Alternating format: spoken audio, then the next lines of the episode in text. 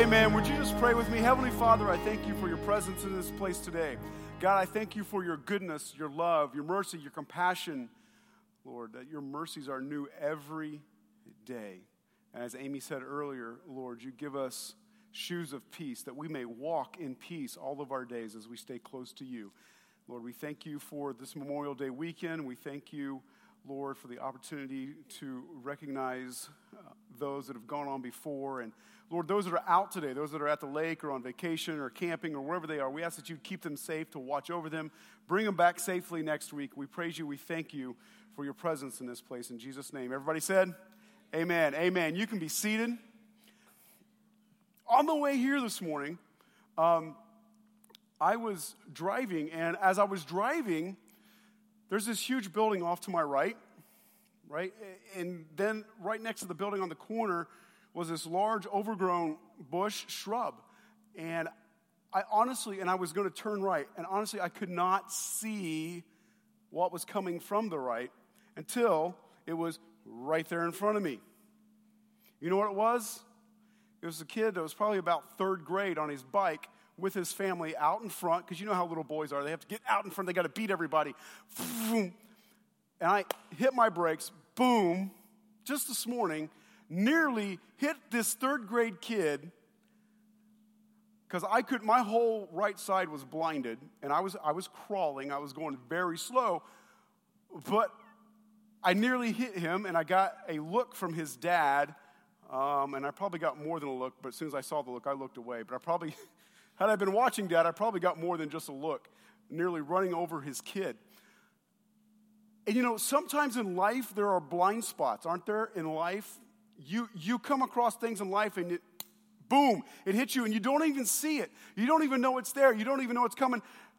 And honestly, it would have been tragic. Even though I was going slow, I still would have hit him, knocked him off his bike, and so on. And life is like that. Life, sometimes life just pulls out and hits us while we're going along on our bikes in life.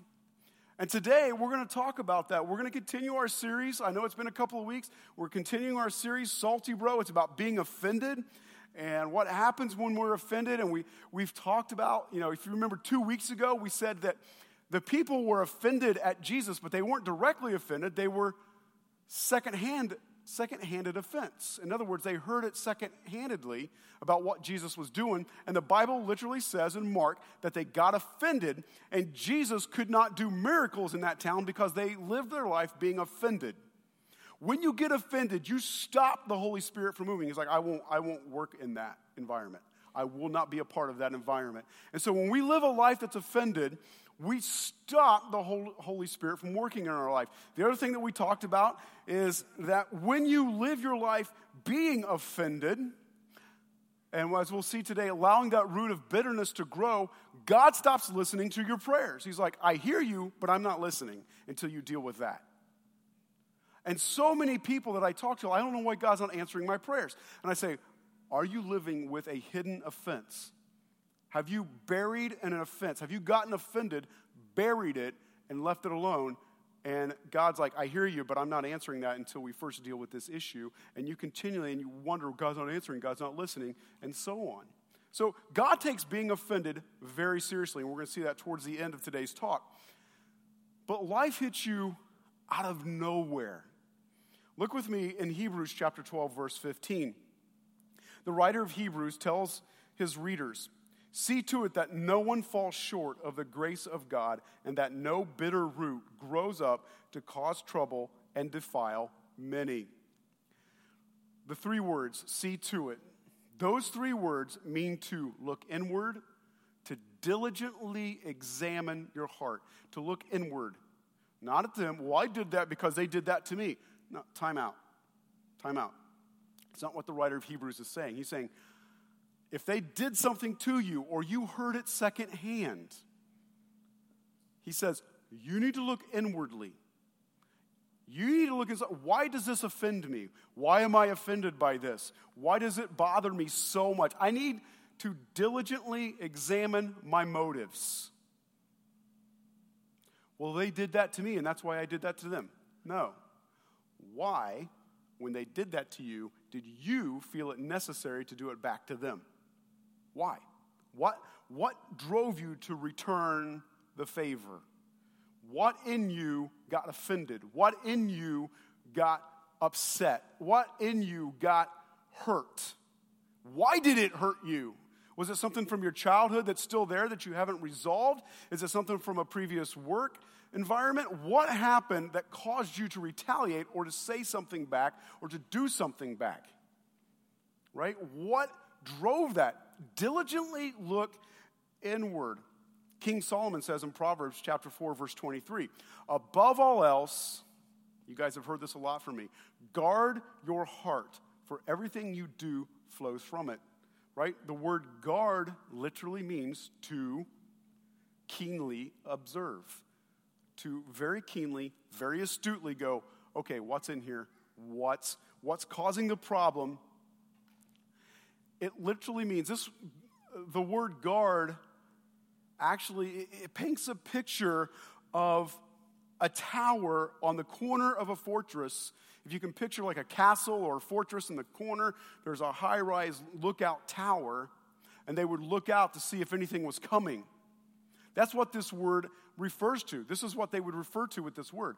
It's a tower. It's like, it's like that deer stand that you get way up in the tree, those of you that hunt, and you sit up in that deer stand so you can look out and you can see the deer coming. They'd look out and see if the enemy was coming. And so King Solomon says, in your heart, you need to have this watchtower that you look out and see, okay, what might be coming that I might get offended at that would affect my heart and damage my relationship with my father. So he tells us to personally, in our own lives, look out for that. If I met with each one of you right now after service, could you tell me that daily you intently look into the motives of your heart? Now, sometimes that's hard for us to do. So sometimes what I do is I pray what King David prayed. King David said, Lord, search me, try me, so that I may not sin against you, I may know your ways.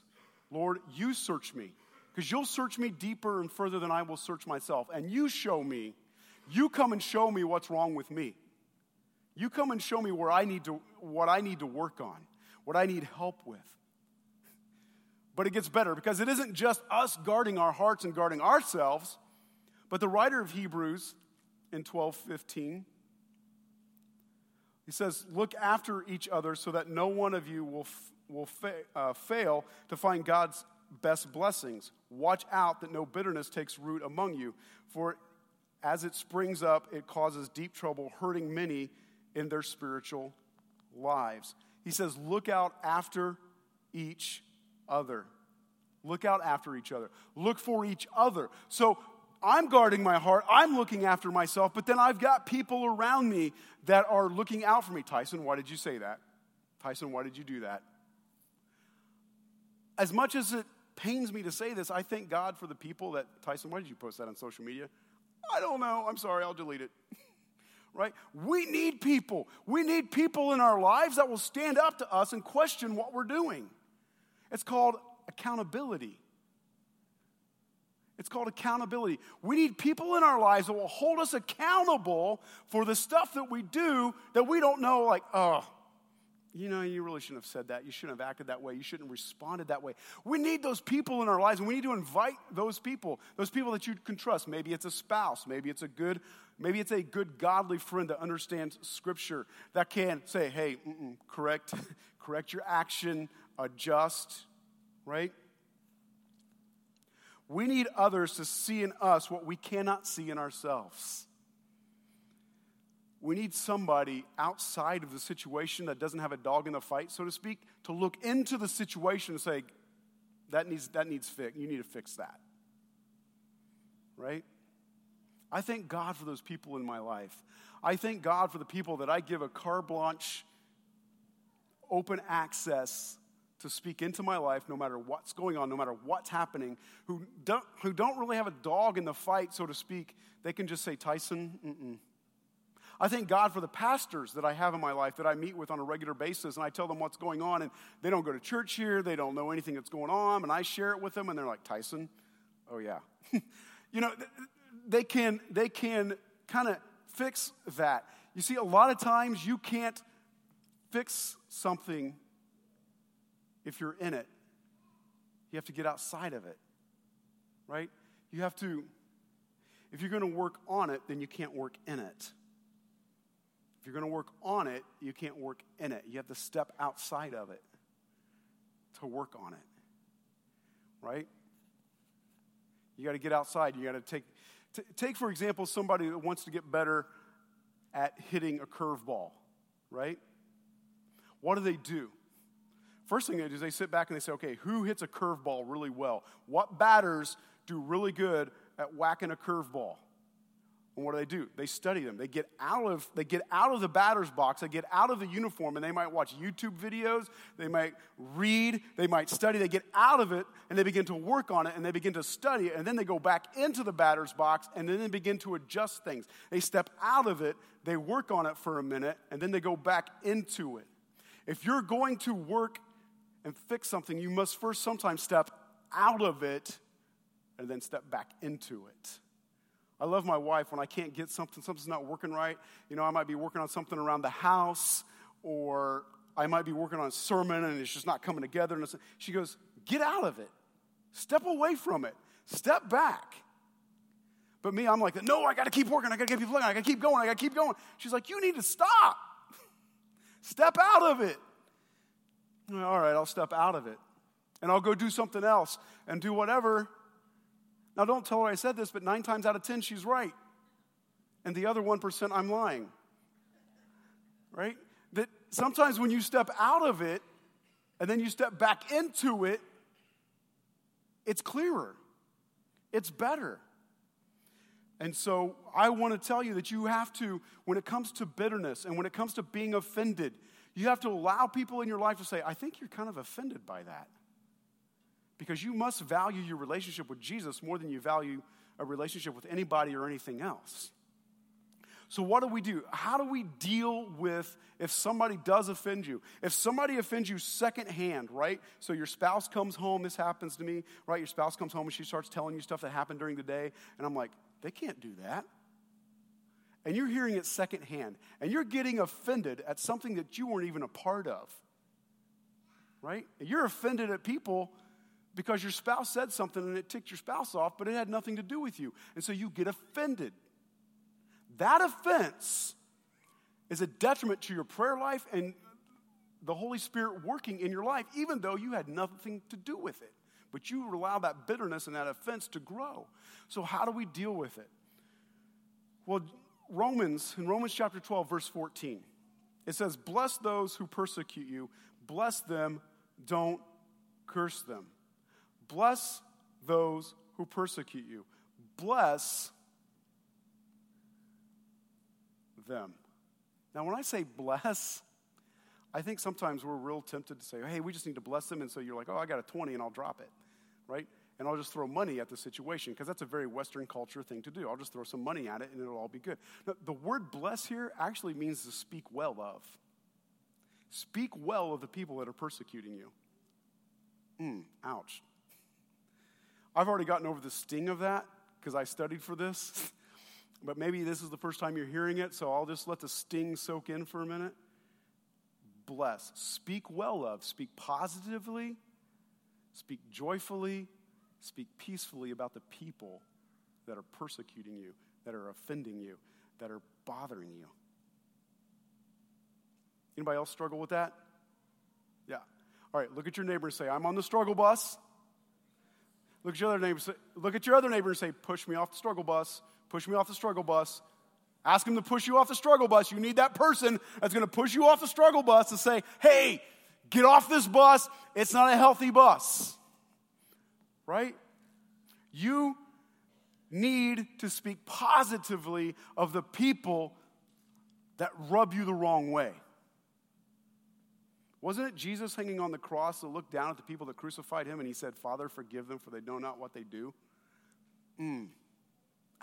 Ouch. That hurts, right? You know what happens though? And, and I know this, I'm just going to share this from experience, and I'm not going to mention names or anything, but like you're sitting down, you go out to eat with somebody, and you're sitting down, and the conversation gets going, you're just talking. And what is it about food in our mouth that seems to loosen up our tongue and we just talk about stuff? Have you noticed that?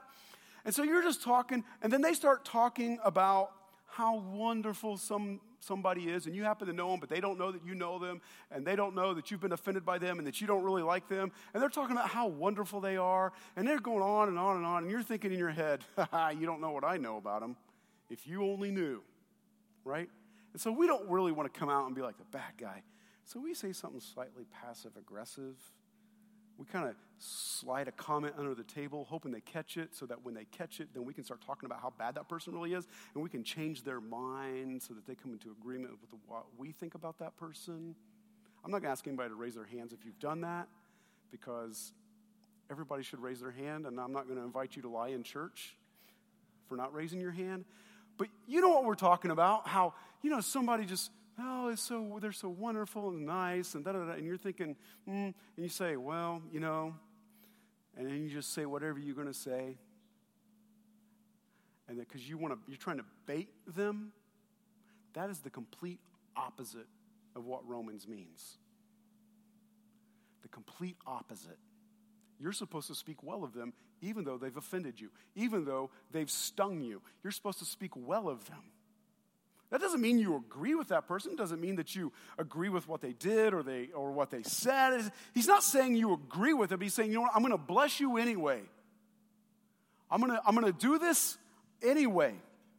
Right? And so the first thing that we have to do if we're going to battle with the offense is we have to bless them.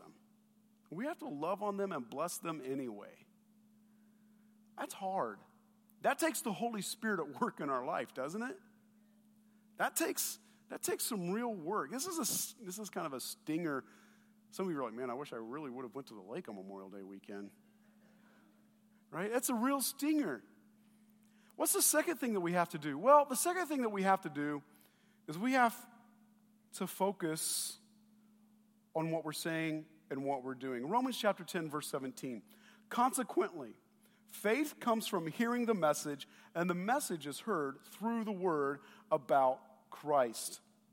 Romans 10 17 says that faith comes from hearing the word, hearing this. Faith grows by hearing this and getting this, soaking our heart, soaking our ears, soaking our thoughts with this. Whether it's old school ink and paper or whether it's on your phone as an app or a tablet, you just soak it in.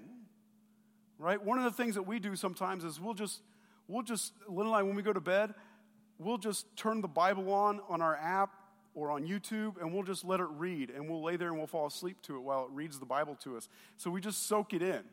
Right? We just we just get it in. Because why? Because when you hear something, it gets into your heart, it begins to saturate your heart, and then your faith begins to grow in that. Your, your thought life begins to grow in that. Your, your belief system begins to grow in that. And so when you hear the Word of God, you speak the Word of God, you soak your heart in it. Think about this. You're hearing it, you're speaking it, you're thinking it, and it begins to grow in you.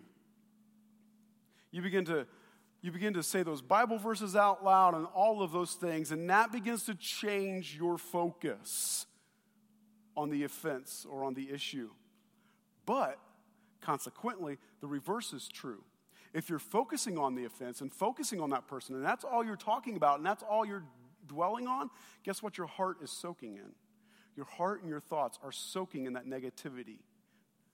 They're growing in that negativity they're growing in those negative thoughts. They're growing in those hurtful thoughts. You keep, you keep the wound open, you keep it alive, you, you keep it growing, right?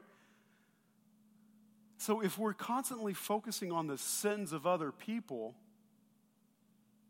guess what? We're feeding ourselves the sins of other people. And so when you walk around, guess what you're going to see? You're going to see the offenses of other people. You're going to see the sins of other people. Well, they should have done it that way, or they could have said this differently, or they could have acted like that. And as long as you're focusing on the sins of other people, you're going to constantly be looking for it. You will become what you feed yourself. I just, I just had this conversation with my oldest son, and it was a one way conversation a very stern one way conversation just yesterday. You will become what you feed yourself. So I told him, I said, I'm about ready to cut some of this stuff off and you're not going to have access to it. You should have seen the look on his face. Well, you don't need to listen to it. It's trash. Right? Like, it's not baby got back trash, but it's still not healthy. Some of you know what I'm talking about. Right? I mean, it's, it's just not healthy. But we become what we consume ourselves with, what we listen to. And so if you're constantly talking about how they offended you and how they did you wrong, or you can't believe how they treated that person, and it's just, oh, and then that's all you're going to see, and that's going to grow in the soil of your heart. Being offended causes you to focus on the sins of other people. It does. So don't allow the sins of other people to become your focus. Just don't.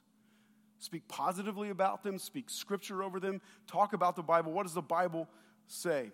Why is this so important? Well, not only, as we talked about a few weeks ago, does it damage the work of the Holy Spirit in your life and it cuts off your prayer life with God. Notice where Peter, when Peter writes in 1 Peter chapter 4 verse 15, if you suffer, however, it must not be for murder, stealing, making trouble, or prying into other people's affairs meddling in other people's business. Where does he rank that? Meddling in other people's affairs? Murder, stealing, creating trouble just for trouble's sake. He ranks meddling and prying in other people's affairs right up there with murder. Y'all, y'all just got quiet on me. This is serious business. God takes being offended and, and bitterness and allowing that to grow, he takes it as serious as murder. Why? Because Jesus says, as a man thinks in his heart, so is he. You see, we all think about, I need Jesus to forgive me of the sin of flipping that guy off in traffic. You don't understand. God's a holy God. God is so holy that simply a thought, as you are in your heart, so are you that a thought is sin. So if I could, let's just go back to the last seven days and let's examine every single thought that went through your mind that you did not act on. That's sin. That's, I'm not saying that a passing thought is not a sin, but when you allow the thought and you dwell on it and you continue to dwell on it, it becomes sin. A passing thought, and you're like, what the heck was that? Get out of my head. Boom, and you kick it out, not sin. But when you begin to dwell on it, Jesus says, as you are in your heart, if it's in there and you're pondering and you're thinking about it and you're dwelling on it, so what happens? Well, we meddle. I can't. Let's let's see. Let's let's get on their Facebook page and let's see how that's playing out for them. You're meddling. Let's get on Instagram. Let's see how that, let's see how well their life's going after they see what they did to me. You're meddling. Because in your heart of hearts, you want to see them get justice. You want to see karma. You want to see them reap what they sow, what they've sown. You want to see it. And Jesus goes, guys, that's the same. Peter writes, guys, that's the same as murder. Because you're just wanting them something bad to happen to them. Right? He ranks it right up there. Holy cow. Meddling in other people's business when you've not been invited and you're offended and you're just talking about it is right up there with stealing and murder. Why? Because you want something bad to happen to them. Hmm, man, the lake would have been a lot better. but not for eternity, not for your relationship with God, it wouldn't have been better, right? Being offended hands over your joy and peace to someone else. When you get offended, you're handing them their, your joy and your peace because you're just meddling and waiting. You want to see what happens to them. That's, that's not good. So I want to close today with an example. I want to close today with an example of, of David. In 1 Samuel chapter 26, let me set this up before we read it.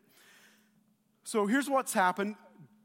Samuel, the prophet Samuel, has gone out. He's anointed David as the next king because God has said, Saul, you're done being king. You are not ruling the way that I want you to. So Samuel goes out, he anoints David.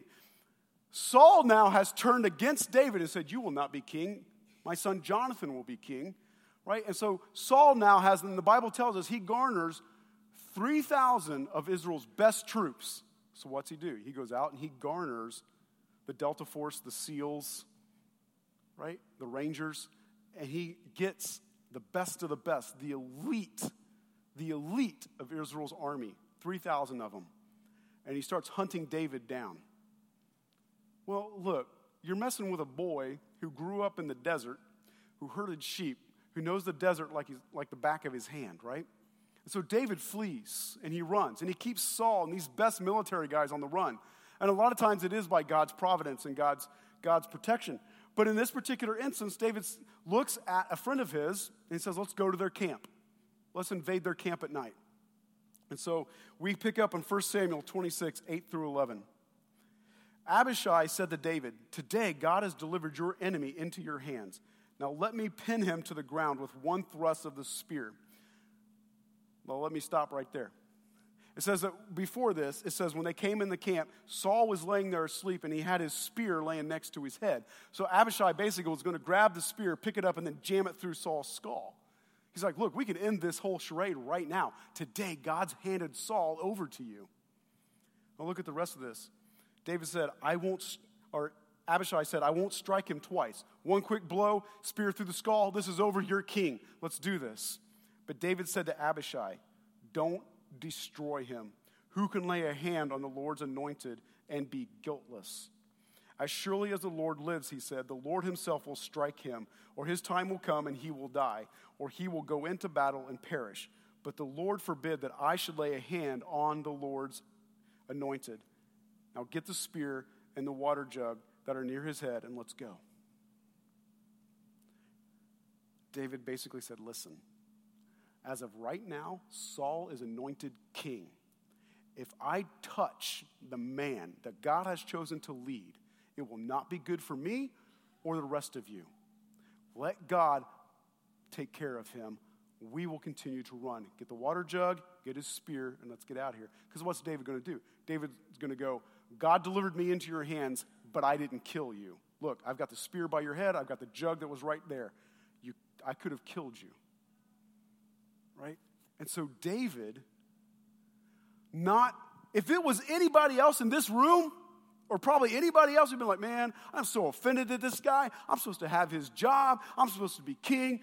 God's delivered, as Abishai said, hey, God's delivered him into your hand. Take advantage of it. David's like, mm There's an anointing. God has a plan and a purpose for him. I'm not touching him. And when it's time, God will dethrone him and raise me up. David trusted God, even though he had every right to be offended. He had every right to be upset with King Saul. He had every right to be mad and take matters into his own hand. He said, You know what? No, no, no. This is God's plan. We'll let God play it out. I wonder how many of us would have picked up that spear and ran it through Saul's skull and said, Now I'm king.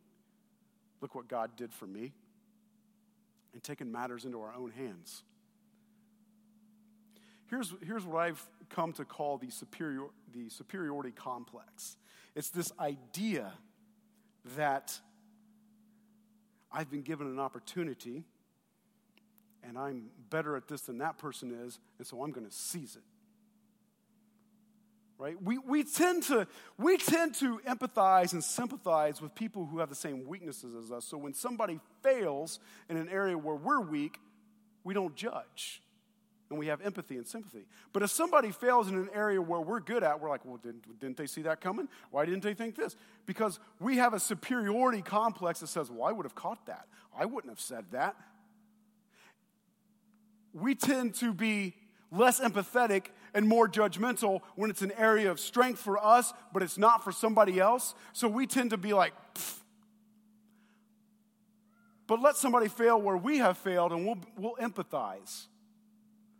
And yet it should be the same across the board, right? We have no business judging somebody even though they've offended us. We have no business taking matters into our own hands even when somebody's offended us. God says in the book of Romans, He says, It's my job to get revenge. You love them.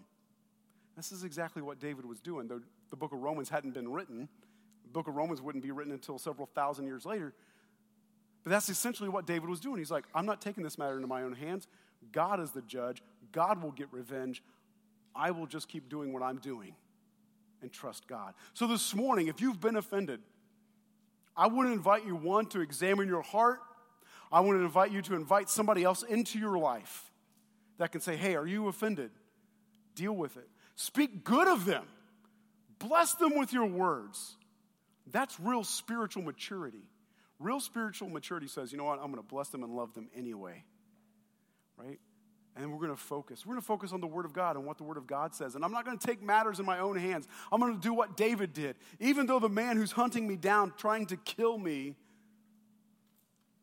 I have every right to be offended. I have every right to be mad. I'm not taking matters into my own hands because Romans says that God is the judge. Actually, technically, it says, Vengeance is mine. I will repay those that harm you. You just keep loving. Let God take care of it. Keep your hands out of it. Don't meddle in other people's business, as Peter said. Let's stand up. Let's stand up. Today, I want to invite you to examine your heart as we close out in song. Is there something that you've seen on social media that's offended you? Is there a news article that you weren't even involved in? You weren't even in Washington, D.C. or wherever. You just read the news article and got offended. I want to invite you to examine your heart. Say, God, forgive me for being offended.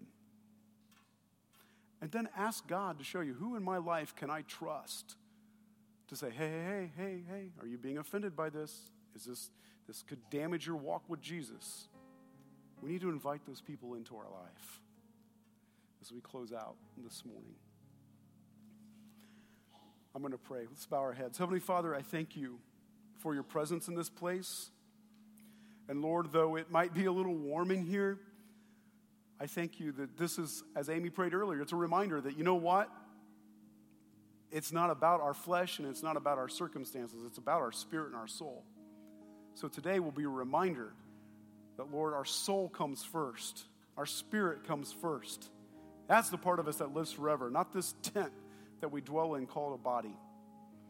So, Lord, I just pray for each person that's here today as we examine our hearts, you would show us where we've been offended, where we've been damaged. And, Lord, if we've been passively aggressive with people, forgive us. We hand that over to you. Lord, we want to pray for our enemies. We want to bless them. We want to speak well of them. Because ultimately, it's about our relationship with you and looking more like Jesus and not about us and our desires. Help us to examine our hearts. In Jesus' name, amen.